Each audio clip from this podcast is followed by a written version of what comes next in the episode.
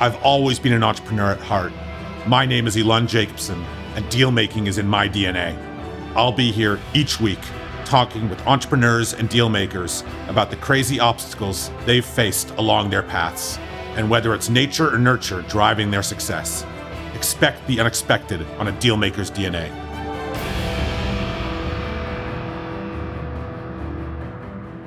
All right.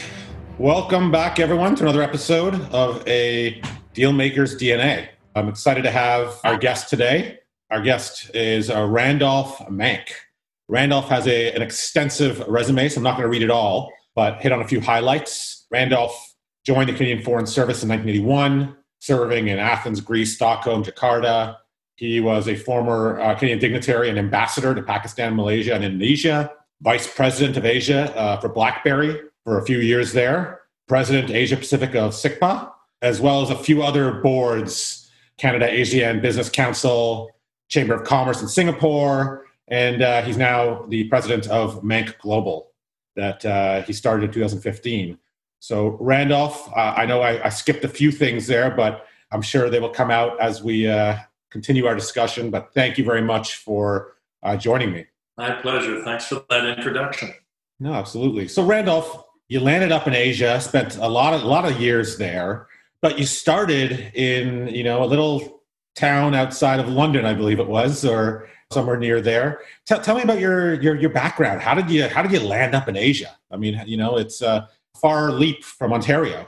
Sometimes I wonder myself. You know, I was born in uh, in Kitchener at the hospital because there was no hospital in the little village where I live, which is called New Dundee, which isn't actually far from uh, from Kitchener Waterloo. It's a little village. It's uh, it has a, a little lake. It's quite picturesque, but it really only had two shops down in the center of the village, and we grew up in a uh, when I look at it now, we had a little cottage that was two rooms, and there were nine of us in there two parents and seven children. I was the baby.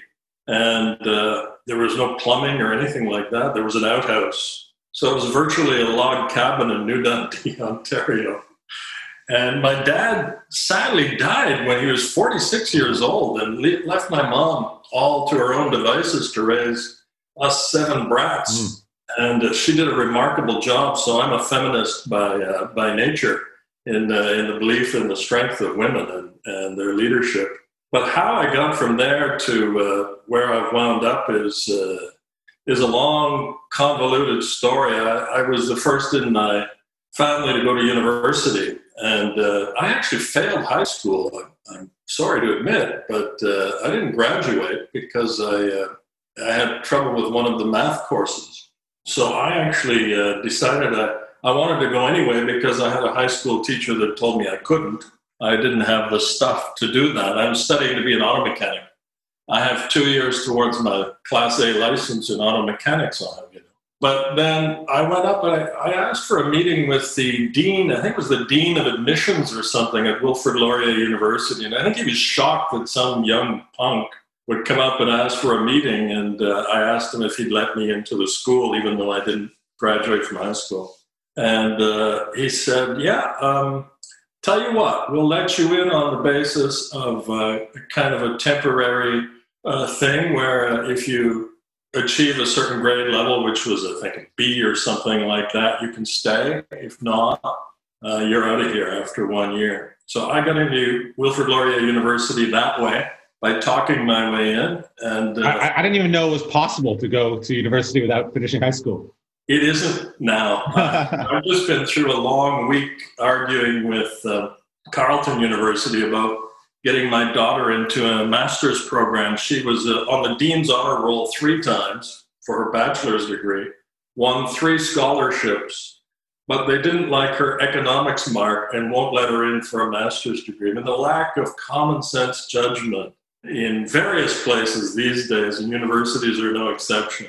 Mm-hmm. It's just stunning to me. I don't, I don't know. We've we've evolved towards being more bureaucratic as mm-hmm. a society. Our institutions are now so foolishly rules bound that uh, we're keeping people, good people, away from uh, opportunities. Anyway, that, then I did uh, I did really well in my ma- in my bachelor's. Went on did a, a master's degree. Then went off to uh, England to do a uh, PhD on Canadian energy policy, and uh, I got recruited by the Foreign Service while I was still in London. So I never finished. I never defended the uh, doctorate, although I have it upstairs here in my files. 300 pages about uh, energy policy and Canadian federalism, which if you wrote it today, it would still be the same story. You know, the West is alienated from the Federation because they're not allowed to develop their energy resources and get them to market to their to their ultimate advantage. So it's the same story. It weakens our federation. Anyway, I was recruited by Foreign Affairs and uh, brought to Ottawa for the first time in my life. I'd never visited Ottawa. I got into the Foreign Service by sheer fluke. My tennis buddy, another Canadian, in uh, London wanted a ride to the exam center one Saturday morning in London, and I had a car. He didn't. So at that time, you could go in and write the test and take your chances just without registering or anything. So I did that. I had a two hour parking meter, but only uh, enough for uh, two thirds of a three hour exam. So uh, when it came to the last part, which was the written part, I had to do it in, in a matter of minutes and rush out the door, get in the car, and move my car before they put the wheel boot on it, right? In London, they just introduced the boot, they called it. They put that right on your on your wheel, and you can't move unless you pay a 100 pounds or something like that to have it have it removed. And that was as much as my tuition at that time. So there's no way. And I got in because I rushed through the written part. It was a long excerpt from uh, Hansard, the debates of the House of Commons, that you had to summarize in under 500 words. And because I didn't get bogged down in the details on page 46 or whatever, I was able to just summarize it very quickly. That actually got me into the Foreign Service. So it, it's just by sheer chance. And that the first part of my. I want to stop you there for a second, Randolph. Uh, you, you talk about sheer chance and I'm a huge believer that sheer chance is one thing, but it, it's it's awarded to those that have their eyes open and that can actually see opportunity in front of them. You know, is that like it's one thing to say it's luck or chance, but would you not agree that it takes a, a certain personality to actually understand when an opportunity is in front of them? Because a lot of people could just not see them. You have to be a scrapper, you know, and, and to some extent, your background feeds into that being somebody who grew up extremely poor with no prospects, I mean, no model of a family member who went to university and went on to do anything except trades, which are great. You know, you had to be, there had to be something within you that would make you want to scrap and, and get to that level, to go in and make a case for yourself, to be allowed into university, and all that kind of stuff. There's, there's serendipity. There's no question about it. But I think you're right. You have to have the grit the drive to go after something that you think you want, whatever that might be. And you mentioned earlier that you were the youngest of seven. I think about birth order a lot in terms of where people land up in their lives. I'm the eldest of four, and you know, my, my mother would classify me as a very typical eldest child. How much of you know that grit, that scrappiness, all those things you just mentioned, do you think is a result of you being the youngest of seven? Well, now that you mention it, I mean, all the uh, bigger brothers had to try out their wrestling holds on me. So I guess I had to fight to survive. Yeah. It was uh, six boys, including myself, and one girl. The eldest was a girl. So she was like a second mom in a way because the age difference was so great.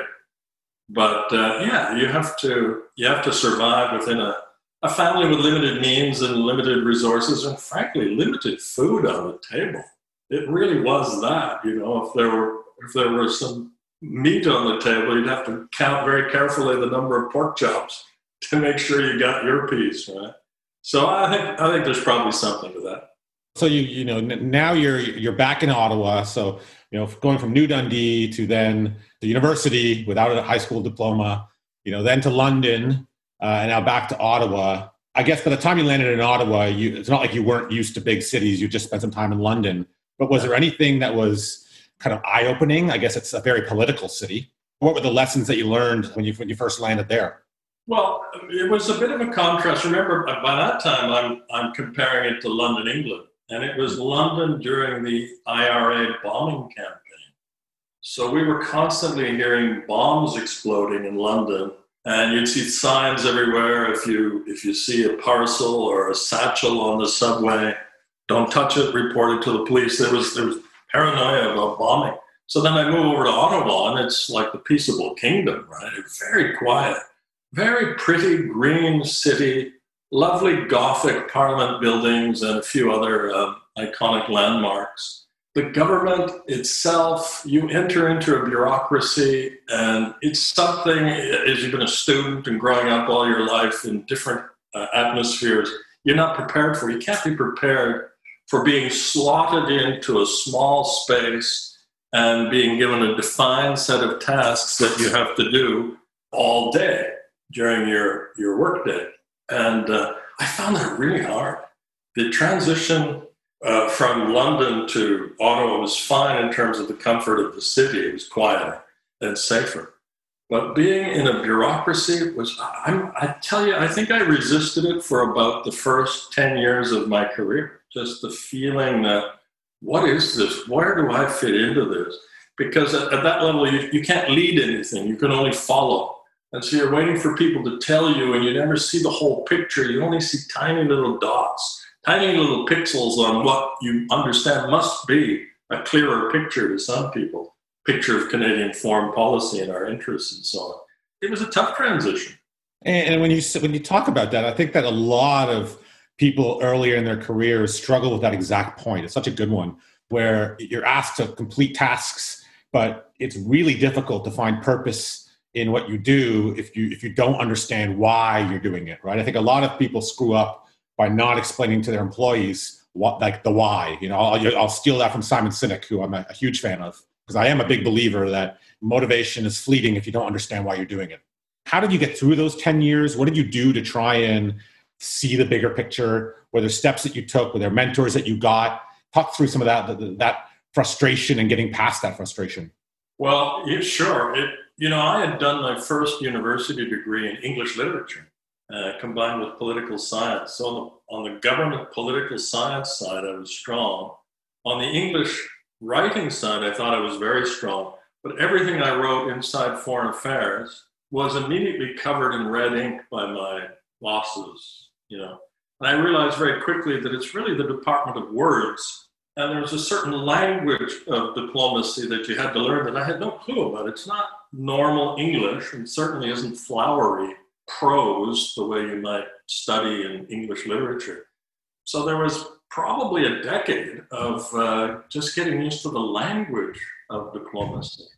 But immediately, my instincts of trying to, you know, the scrapper instincts to try to get something that was new and adventurous and different out of it uh, clicked in again. And I saw that there was this opportunity every year for a junior officer like myself to go to Athens, Greece, to work on consular affairs for um, five months or so, right? So I positioned myself to go over to the consular bureau. Consular means it's the services we offer to Canadians abroad, the travelers who get in trouble, they lose their passports, or they get in trouble with drugs and stuff like that. It's not easy work, but it's interesting. And anyway, I positioned myself to get that internship. It's kind of an internship for junior officers in uh, Athens. So within a year, I was over in Greece and I had uh, a waiting room. You know, never forget the first day I walked into the embassy. I'd never been in an embassy before. I'm a diplomat at that point, right? One year in. And I get assigned out there. I walk in the door, and the waiting room is just full with people. And outside the door is a queue forming down the sidewalk. And I walk in, and they let me in the secure section, and the, the consular admin lady greets me, and I say, Who are who are all those people waiting for? And she said, They're waiting for you. What? They're waiting for me? And the boss, uh, who was who was called the consul, greeted me and he said, Well, I have a I have a medical need. I'm leaving. I'll be back in a few months. But um, these ladies here, these Greek local uh, staff, will help you through uh, the learning process of how to help all those people. And so I was thrown in the deep end and uh, it was one thing after another. And I was treated so kindly by the local staff, the Greek ladies, they were all ladies that we had hired in Athens to help us with the consular load. That uh, it was just one thing after another. People who had been uh, who had been virtually kidnapped, women who had been virtually held hostage by men who'd taken their passports away and their jewelry because you know a romantic relationship in the beginning had turned sour, but the men wouldn't give them up and sort of that sort of thing. And, and uh, people in drug troubles and having to visit prisons and so on and so forth. It was just an endless list. How, how, how old were you at that time? I was, I would have been about 27, 28, something like that. Pretty young, very green, very, very green. I mean, it, it's a big deal to go from university life in Waterloo to suddenly, you know, you're in Ottawa and you don't know what you're doing, but now you're in Athens and you don't know what you're doing, but you better figure it out fast because there's a queue of people who want your service now. It's not writing memos and stuff like that or thinking about policy. It's service to the public. What did you learn through that experience? I mean, was I know nothing about how that you know that works. What are the things that people just don't understand about that type of a role? Well, first of all, you, you have a legal status in that country that you're sent to. You are the consul or the vice consul in my case. So you have a legal ability to exercise notarial powers, issuance of passports, processing of immigration documents, access to prisoners, depending on what the treaty arrangements are bilaterally between countries. You have a legal right, a power to enter into prisons and access Canadians as we did in, in Athens, and so on and so forth. It's a very long list. The consular manual is, is a very thick, used to be a very thick book that one would have to plow through to understand what the various capacities were. I guess there's all that content of the job that I had to learn. But the other part that I learned was how much trouble Canadians can get into when they're traveling abroad. It's, it's just beyond the imagination, really. So now you're in Athens. What's the next move for you in the career? When I came back from Athens, they said, well, we've got to prepare you for a posting abroad, a real posting, like a full one, two years, three years sort of thing. And so a list came out of, of places you could go. And I put my top five choices, and they said, uh, forget about that. We're going to send you to Stockholm, and we're going to first of all give you French language training because you have to reach a certain level in French, which I didn't get in Waterloo or London. And so I did that for a number of months. And then I remember I graduated from the French course on a Friday, and on the Monday I was in Swedish language training. so you can imagine how mixed up my languages were at that point. But they put me into Swedish language training and then sent me off to Stockholm. And uh, you know, you have to remember that was during the Cold War. That's 19. Uh, that's 1983 to 85. The Cold War was at its height, really. And so I was made a delegate to the Stockholm Conference on uh, Security and Cooperation in Europe, which was, I don't know how much you know your European history, but there was this Helsinki Accord between the Soviet Union and the West, respecting human rights and allowing certain uh, access to individuals and so on. And then we took it a step further into this called Stockholm process, which was about early warning, confidence building, discussions on limits on troop movements, so that you wouldn't accidentally trigger a nuclear war, essentially. So I was not only the uh, the third secretary and vice consul in Stockholm. I was the delegate to this conference where Canada played quite a critical role. We were the caucus for NATO, so we built a safe speech room inside our embassy, and, and all sorts of madness ensued. You know, that was Cold War. So that was the that was the Stockholm posting. One of the things I really want to get to, in particular, with your background and experiences. I guess Canadians are very Canadian focused, right? I mean, we've historically had a hard time building international brands and businesses you know either we sell them prematurely or we kind of just focus on canada and maybe we go down south to the us i know when i speak to some people in business there's this there's this innate fear with anything too foreign. What have you learned about you know doing business all around the world? Because i know the first time we chatted you know, we were talking politics, but inevitably we landed up really discussing how you felt like you did more business in your political career than you did in your private your private sector career. So maybe just talk about some of your experiences abroad and, and how different it is and whether people should be scared and you know how people should look at building international brands.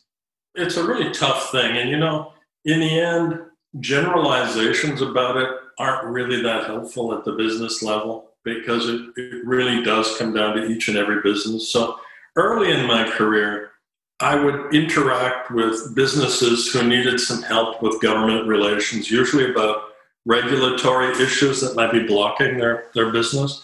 But those businesses who would show up in a place like Greece or Sweden had already made a decision that they, or may have already been involved in business there. They'd already bought the ticket, right? So there's this whole population of businesses who would never think of Greece or Sweden or later on the, the Asian capitals that I was, I was in. And getting at those businesses is really a case by case matter because you can't just say to uh, somebody making widgets in uh, in Cambridge that oh you should be looking at the Japanese market because they might be making boilers for a good customer in North Carolina and they're at their capacity. And if you ask them to come over, first of all, that's a commitment of time and money to come over and explore a new market. They don't know what it is. They don't have contacts, so you fill that in for them. And uh, then there's this tricky decision about leaping over a culture with the confidence to sign a contract that is the basis for you to go back home and expand your capacity. Now you're into deep business risk, right? Because you're hiring employees, you're maybe building out uh, your factory, expanding it, or building another plant.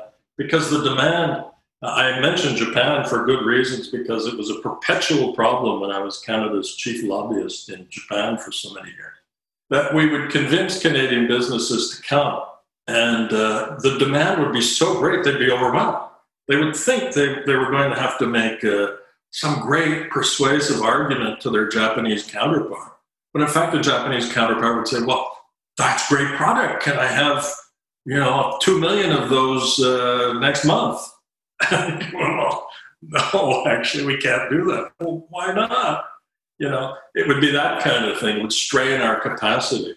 So there's something about the built in infrastructure of what we have, each and every business, but then as a country, we've got infrastructure challenges that keep us from Asian markets. We know about the pipelines to the West and stuff like that. But it's that kind of thing that, that I picked up on quickly. You have to be very realistic about penetrating these markets. The opportunities are there, but meeting them is a, is a business challenge filled with risk. Well, if someone wants to do it, what are the key things that they should be considering? I assume they need to find someone with local knowledge, right? Like, would would you advocate against going it alone? Oh yeah, yeah. In every every country where I where I worked, uh, I mean Japan. Just to stick with that for a minute, I studied uh, Japanese for two years at the U.S. State Department school in Yokohama before I could even feel confident enough to take on the tasks that I was given, which was to be Canada's lobbyist at the Japanese parliament on behalf of uh, Canadian business, essentially. And uh, unless you've made that kind of time commitment to understanding the culture and the language, it's pretty tough. But you can access it through people like me, through Canadians who are at the embassy or other business associations who can uh, can be your springboard into that if you're so inclined that gets, I mean, Japan's actually relatively easy compared to a place like Pakistan. Pakistan, which has, uh, you know, it's got a, a, kind of a bad reputation in, in many cases because uh, it's so unknown to people. Uh, but it's a great country filled with very energetic and lively people, very smart, and tremendous business opportunities. Accessing that, though, is very, very tricky because uh, of some political security issues that uh, lie underneath of, of business there. We always hear about the different cultural nuances in doing business in different parts of the world. How real are those differences? Yeah, it's very real. I mean, I've talked about Japan, a little bit about Pakistan, but I, I lived and worked twice in Indonesia, which is the fourth largest country in the world and not very well known in Canada. But it does have a very different way of doing business compared to Japan or, or Pakistan, Malaysia, my other countries, Sweden, or certainly Canada. So you have to learn that. And again, it helps to have a bit of the language. I studied Indonesian in uh, a city called Yogyakarta in central Java, uh, which is their cultural capital. So you learn the culture and the language at the same time, and you start to absorb the ways of doing business, and it's it's a very different thing. Can you give a few examples what you mean by that that might be eye opening for people listening to this? Yeah, I'll give you a positive. I'll give you a negative. Positive. Uh, I, I, remember. I think I said this to you last time when I went back to. I was the ambassador to Indonesia in my second posting, and I went back to uh, Waterloo to talk to the uh, co-CEO of BlackBerry and asked him if he'd let me launch the BlackBerry in Indonesia in 2003, and it wasn't there yet. And uh, he asked me, "Well, where is Indonesia?" Right. So I explained it all to him. And fourth largest country in the world. That's a surprise. But you know, do they have the money to buy our gadgets? Yes. That's a surprise. Fast forward to when I actually worked for BlackBerry many years later. And it was their world's largest market for that device. Indonesia was not the US, not India, not China. You know, we could penetrate the Indonesian market. So that, that's a positive, right? Here's a negative.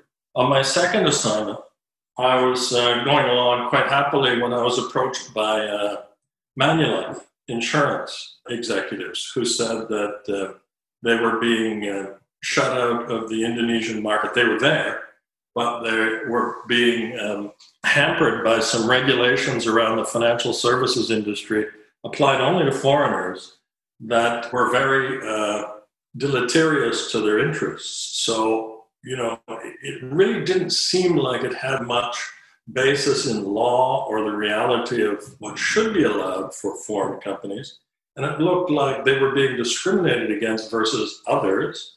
So it became a, a very important file, an advocacy effort on behalf of myself and so on to get the government to stop uh, what turned into a legal proceeding against that company. And I, you know, I saw things like that in Pakistan, where Barrick was doing mining in uh, Baluchistan province, and uh, again, the the regulatory authorities came after them for what looked like very odd demands that didn't have much basis in law.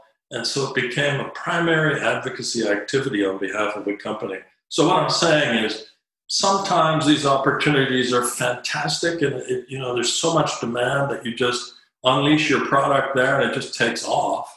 And other times you get so bogged down in legal regulatory prejudices that aren't uh, always equally applied to everyone that you're stymied completely and you can waste a lot of money.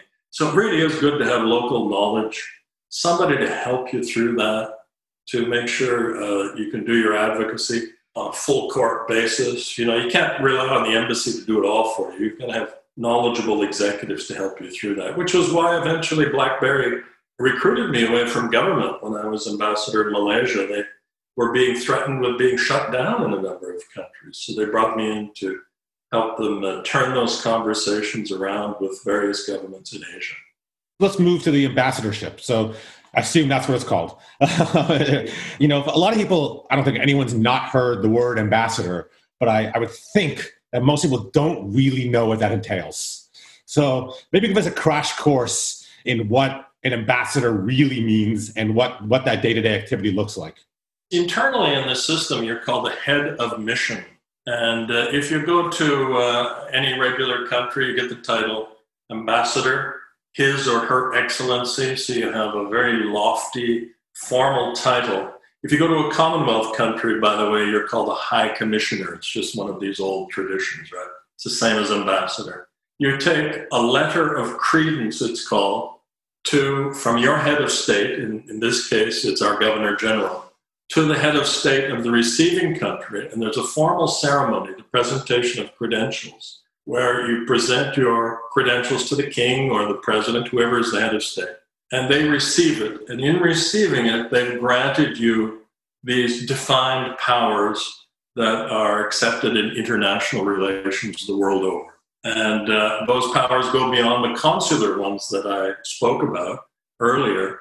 They include consular and notarial uh, authorities and so on, but they give you the position of being the voice of Canada in our case. So I am the highest representative of the Canadian government. When I speak, it's the Canadian government speaking uh, to official um, officials of the receiving government, and it's taken as that. And so the government can deliver messages through me that might be uh, kind or critical, and it's my job to deliver those. But it's also my job to represent every other Canadian interest in that country.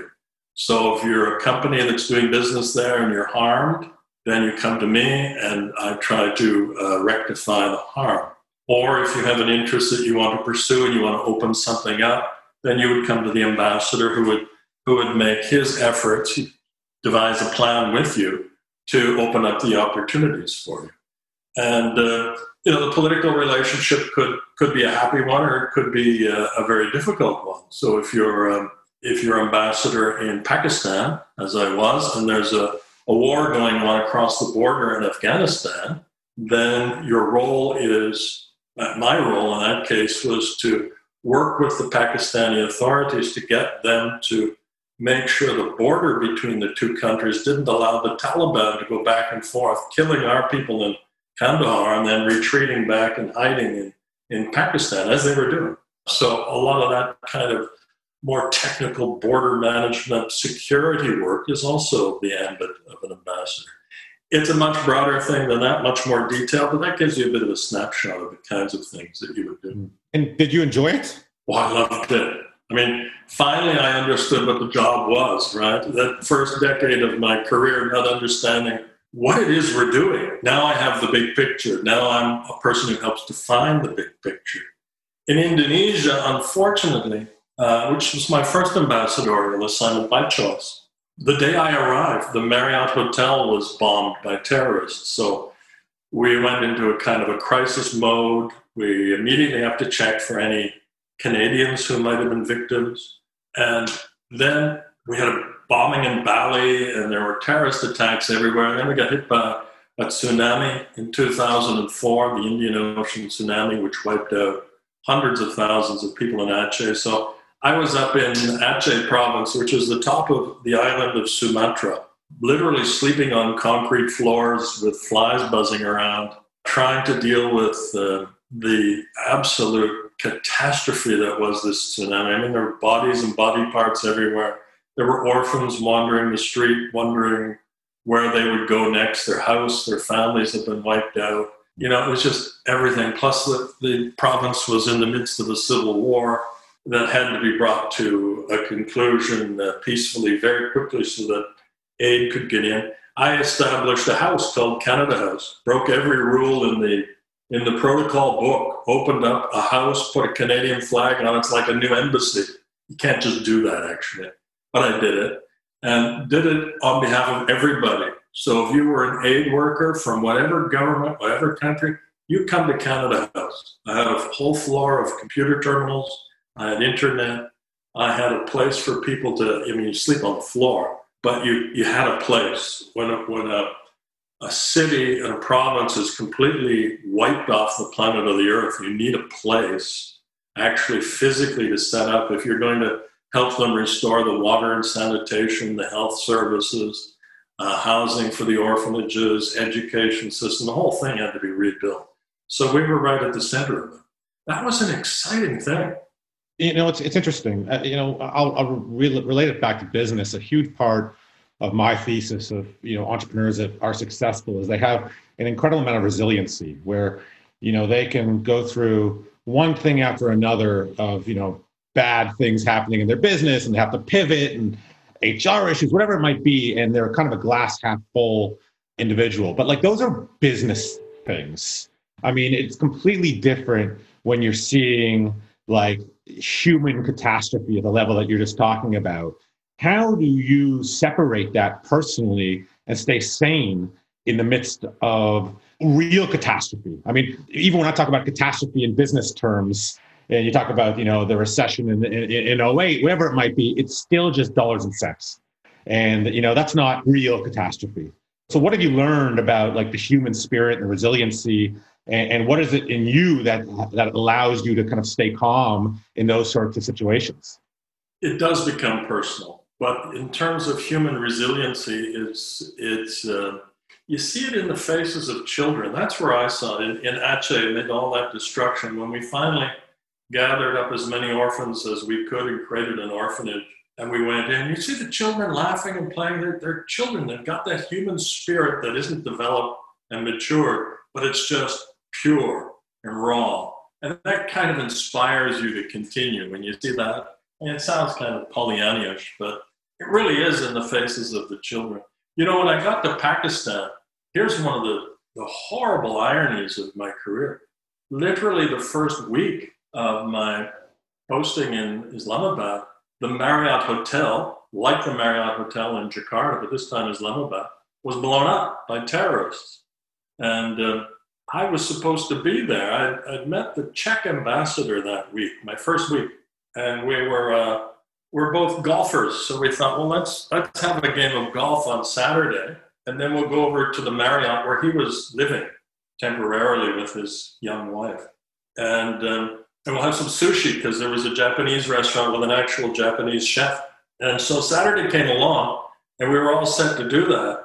And suddenly, uh, President Zardari called an emergency meeting of the Congress, both houses. And so ambassadors are called over, and I went. Had to cancel, but he didn't go. And uh, he stayed at the Marriott and uh, I got back to my house and I heard this big boom, and literally the windows shook. And these were these were armored windows, right? Because we're heavily fortified in Islamabad. In a compound, I had 200 guards protecting me. But you hear this big boom, and I know from even when I was a student in London, that's a bomb. And you turn on the TV, boom! Within within minutes, you've got cameras at the Marriott Hotel, and smoke coming out, starting to get dark now and there are figures standing on the roof and on some of the balconies as the flames are coming up towards them. And sure enough, I see the Czech ambassador, the guy I was supposed to be golfing with and having sushi with, on one of the balconies with his young uh, Asian wife. And he's waving the handkerchief, you know, trying to get some help. Pakistani uh, rescue services aren't like they would be here. So, you know, they were trying their best they perished in the fire. They never got out of it. And, you know, that really makes it a personal thing.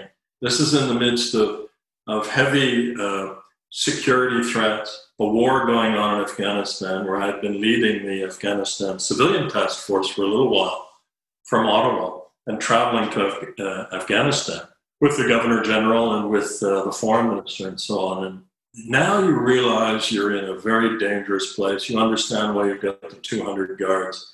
All the while, both in Indonesia, when we were dealing with those crises, and in Pakistan, we're still doing business. There are still companies, Canadian companies, who need advocacy on their behalf, whether it's Manulife or Barrick or what have you, need help.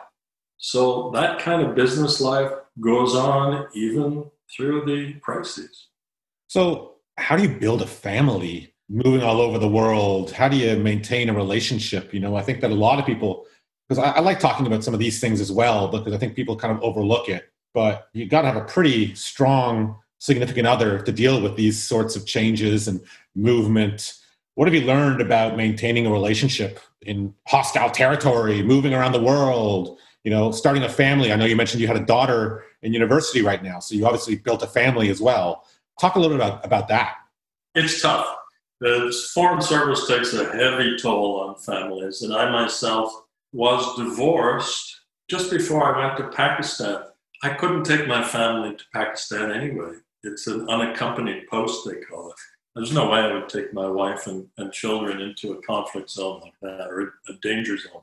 So, uh, what had been arranged was that my wife, who then became my ex wife, would be posted in Singapore and so the kids would go to an international school there. So at least if they're in Singapore and I'm in Islamabad, it's an easy flight back and forth. So uh, we maintained very close, surprisingly close family ties that way. And I would go back and stay with them in Singapore uh, during my entire time there. I remarried then three years ago, and uh, we have a blended family now. My ex-wife uh, lives down the street. We're all very close. We celebrate our Thanksgivings and Christmases together and significant events like that as a kind of a blended family. But my wife, who I married three years ago, doesn't know me as an ambassador, knows me as a businessman working for BlackBerry, working for SICPA, and a private consultant, that sort of thing. So the stories about diplomacy and so on are are just stories, abstractions to, to her and her two daughters. But it's a wonderful life at this stage, you know, especially with COVID and the lockdown. It feels like my posting in Pakistan, where I was basically in lockdown for two years. I was in a compound behind huge walls, barbed wire, 200 guards. I don't have all that, but it's still the same effect where you have to stay home and be protected. Now, I didn't have family there. When I stayed home, it really was alone. I eventually, after the Marriott hotel uh, bombing, I turned my official residence, which was a huge house, into a hotel for visiting Canadians. So, you know, I think it was like a five bedroom house that I turned into a seven bedroom house by putting beds in rooms that weren't bedrooms. And I said, any, it's too dangerous to stay at the hotels any Canadian coming in to do business, you stay at the official residence behind those walls and so on. So that way I had people around me. Here I've got family around me, and it's uh, in some strange way the nicest contrast in my life that yes, I have to be pinned down, but I've got a loving family around me, and they're all doing incredibly interesting things, and uh, it's a fun time. So you alluded to the fact, and just not to transition too quickly, I totally agree with you. I think this whole COVID thing has been incredibly interesting to see people kind of embrace it. Uh, I've never been closer with my children. When I say to people I'm actually enjoying myself, they look at me like I'm strange, but I'm a very social person, and I was on probably 50 planes last year. Uh, it's really taught me that A, I don't need to do that. B, I need to spend way more time at home, and you could be just as effective and you could be just as productive. You just got to be disciplined. So, yeah, I totally agree with you. I think people that fight against it are the ones that aren't having an easy time with it. I think you have to embrace it. There's no alternative, in my opinion. So you, you alluded to the fact that you transitioned from you know a, a, life of politics into business. You moved to BlackBerry in 2012. How was that transition for you? Because that's a radically different uh, thing. It is in, in some ways, but you know, in other ways, it had begun in Japan in the 1990s. I worked, as I said, as the kind of the chief lobbyist for Canadian interests in Japan. I was in he- the head of what's called Diet Relations. Diet is their name of their parliament. So the entire decade of the 90s was occupied with doing business in Japan. So that was very much a part of what I was about by that point, which really prepped me up nicely for being an ambassador in Indonesia, which was all, you know, apart from the crisis management, was really business. When you're an ambassador, you're working with CEOs to uh, try to expand Canadian trade and investment. And by Malaysia, I was working on what turned out to be the single largest investment Canada had ever received, which was the Petronas investment in LNG development. And uh, it was valued uh, officially at $36 billion, but unofficially, it was worth a lot more. It was double that over the 25 year period. That's all been folded now into uh, kind of a, a, consolidated group under Shell's umbrella, still working on the same project and hoping to be able to get natural gas to, uh, to Asian markets. But I worked a lot on that and helicopter sales and aircraft sales and I mean, you name it, technology, uh, biotech, all kinds of things. Everything that, that uh, comes across your plate is immediately your interest. So when BlackBerry came, and I was already at 31 years in my career, and they said, We really need some help because we're being threatened with shutdowns, and we'd like you to come and join us. I was open to it. And uh, I felt I'd done as much as I could. I mean, I did my doctoral thesis on energy policy, and my last assignment, I was working on the biggest energy investment that Canada had ever seen. That's pretty good symmetry. So I thought, okay, this is not a bad time and they wanted me to locate in Singapore. My family was in Singapore, as I'd mentioned. So I went down and, and did that and uh, worked a lot with governments around the region to put a stop to these notions of shutting BlackBerry down. Tried very hard to get China opened up for BlackBerry, but that's another story that you can just imagine uh, was was incredibly difficult. And so it, it felt very good. But my job was government relations, not sales. Where I had a bit of an issue with that was, you know, we said this before. As an ambassador, my job is government relations but it's also kind of sales. I mean, you're not doing government relations for the sake of government relations. We want business. We want this company to sell its products or services in your country. And that's the way I felt about BlackBerry. And they, you know, there's a certain holding back to keep uh, the government relations people in their lane. And um, I found that to be a kind of an interesting approach. In business, I would have expected those lanes to be blended more than in the bureaucracy, you know, where people are slotted in. But uh, nevertheless, what what every conversation ended up as was not only should you not shut down BlackBerry, but because it's such a secure device, you should be buying it, and we'll send a team in to demonstrate its great uh, properties for you, so that you can consider making a, a, government or a military purchase of this secure communications device. So, uh, you know, I was very much in that mindset, having uh, convinced um, the co-CEO of BlackBerry, Jim Balsillie, to let me launch the product in 2004. It was early 2004 when I did it at the Meridian Ballroom. So, you know, a decade later, I was very much in that headspace. And then when BlackBerry uh, hit its rough patch and uh, things turned down and all the senior executives basically had to go because they couldn't couldn't afford such an expansionist uh, such a big team around the world then i was picked up by a swiss company called SICPA that provides secure ink for virtually all of the world's currencies as well as those uh, labels you have to break on the whiskey bottles and the cigarette packs and so on those are secure devices for tracking and tracing of products and uh, so I worked for them for a while in uh, Asia, but very much fitting in the mold of what I've been doing in government. It's just that you drill down specifically to one company. You don't have to worry about all the other companies that are asking you to advocate on their behalf. So I know we only have an hour and we've already done 55 minutes. I'm going to, I'm to try and stick to it. I could uh, ask you questions for the next three hours.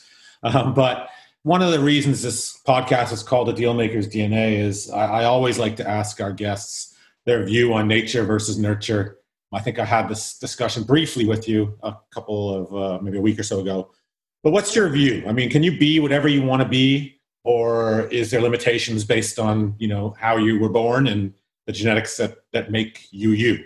I don't think you can be whatever you want to be. There are many things I cannot be. I, you know, it's it's like Dirty Harry Clint Eastwood said in that final scene: a man's got to know his limitations, right? You do have limitations. But I'll tell you this an interesting thing I learned in Stockholm, which was my very first full posting. You know, Athens was a shorter one. I thought at a certain point, I'd been very shy when I was young. Might be hard to believe now, but I was extremely shy. Had difficulty talking in public. And I said to myself in Stockholm when I just got there, I said, I cannot sustain this Randolph Mank. And, and he cannot have success in this kind of career. You have to reinvent yourself to be this person now, the diplomat, who hosts things, who gives speeches and advocates and has the force of personality. You have to reinvent yourself. We didn't use the word avatar back then, but it's almost like creating an avatar that is a new you. And I remember very vividly now this process of looking in the mirror and reinventing myself and just going for it. And it was difficult at the time, but I literally had to recreate myself. I would call that adaptation between nature and nurture. I guess it's true there are limitations on, on what you do because of your, your genetics, I suppose, and, and so on. But you can also reinvent yourself if you're driven to uh, do a particular thing you want to do if you're motivated, you can simply go about reinventing yourself if you've got the gumption to do it. And I would say that adapt that, that adaptability and that self awareness is also based to some degree in genetics. so uh, it, it's a tough question. There is no right answer. I just uh, I like people to really double down on self awareness and you know d- double down on on what they're good at. I've always said that self awareness is the key that unlocks potential because if you if you know what you're good at and you know what you're not good at, you can spend all the time focusing on the things that you're good at. You know, I've never understood people that focus on their weaknesses because there's someone who's strong there. I'm going to focus on my strengths. Why would Michael Jordan focus on you know being better at doing his taxes versus focusing on uh, his jump shot? Sounds like a much better plan focusing on his jump shot. That's a good point. Uh, you know, that, that's always been my viewpoint is is is being self-aware enough to know where you should be focusing and where you hold an edge because I think that's where you can find great success. And typically, the things that you're good at are the things that you enjoy most as well. So I think you can find fulfillment. I think you're right, and I'm no Michael Jordan, but I, I think I've I've become good at helping businesses expand into markets that they might be afraid of or not aware of, and so on. Holding hands and, and working with them and and then driving advocacy of their interests forward. I think that's that's probably my thing. That's a perfect last transition because I was about to ask you where business owners and entrepreneurs can find you if they are looking to enter new markets and they think that uh, you could be a great resource for them and help advise in that process. Yeah, well, I have this uh, this consultancy called Mank Global, which can be found at mankglobal.com, and uh, you know, I, I, can be reached in Ottawa anytime and uh, always open to helping people, whether it's board director work or advisory, whatever whatever the, the case might be. You Need to have a conversation about whether you know you honestly think you can add value to whatever the business is, but uh, definitely open to approaches. Well, I, I can't imagine anyone better uh, for the job uh, with with your international experience. So Randolph, thank you so much for participating. I, I, I, enjoyed this immensely. My own curiosity probably got in the way of some some deeper questions. I'm just fascinated by your life story and and learning a little more about the, the political side of, of foreign policy because it's something I, I know very little about. Um, so so thank you uh, for entertaining my my curiosity. No problem. It's been a pleasure, Lo- lovely to talk to you anytime. Thank you very much. All right. Well, thanks again, everyone, for. Uh, joining and uh, look forward to next week's episode. That's it for this week. If you enjoyed what you heard, rate us and subscribe wherever you listen to your podcasts. Until next time, on a Dealmaker's DNA, where you can expect the unexpected.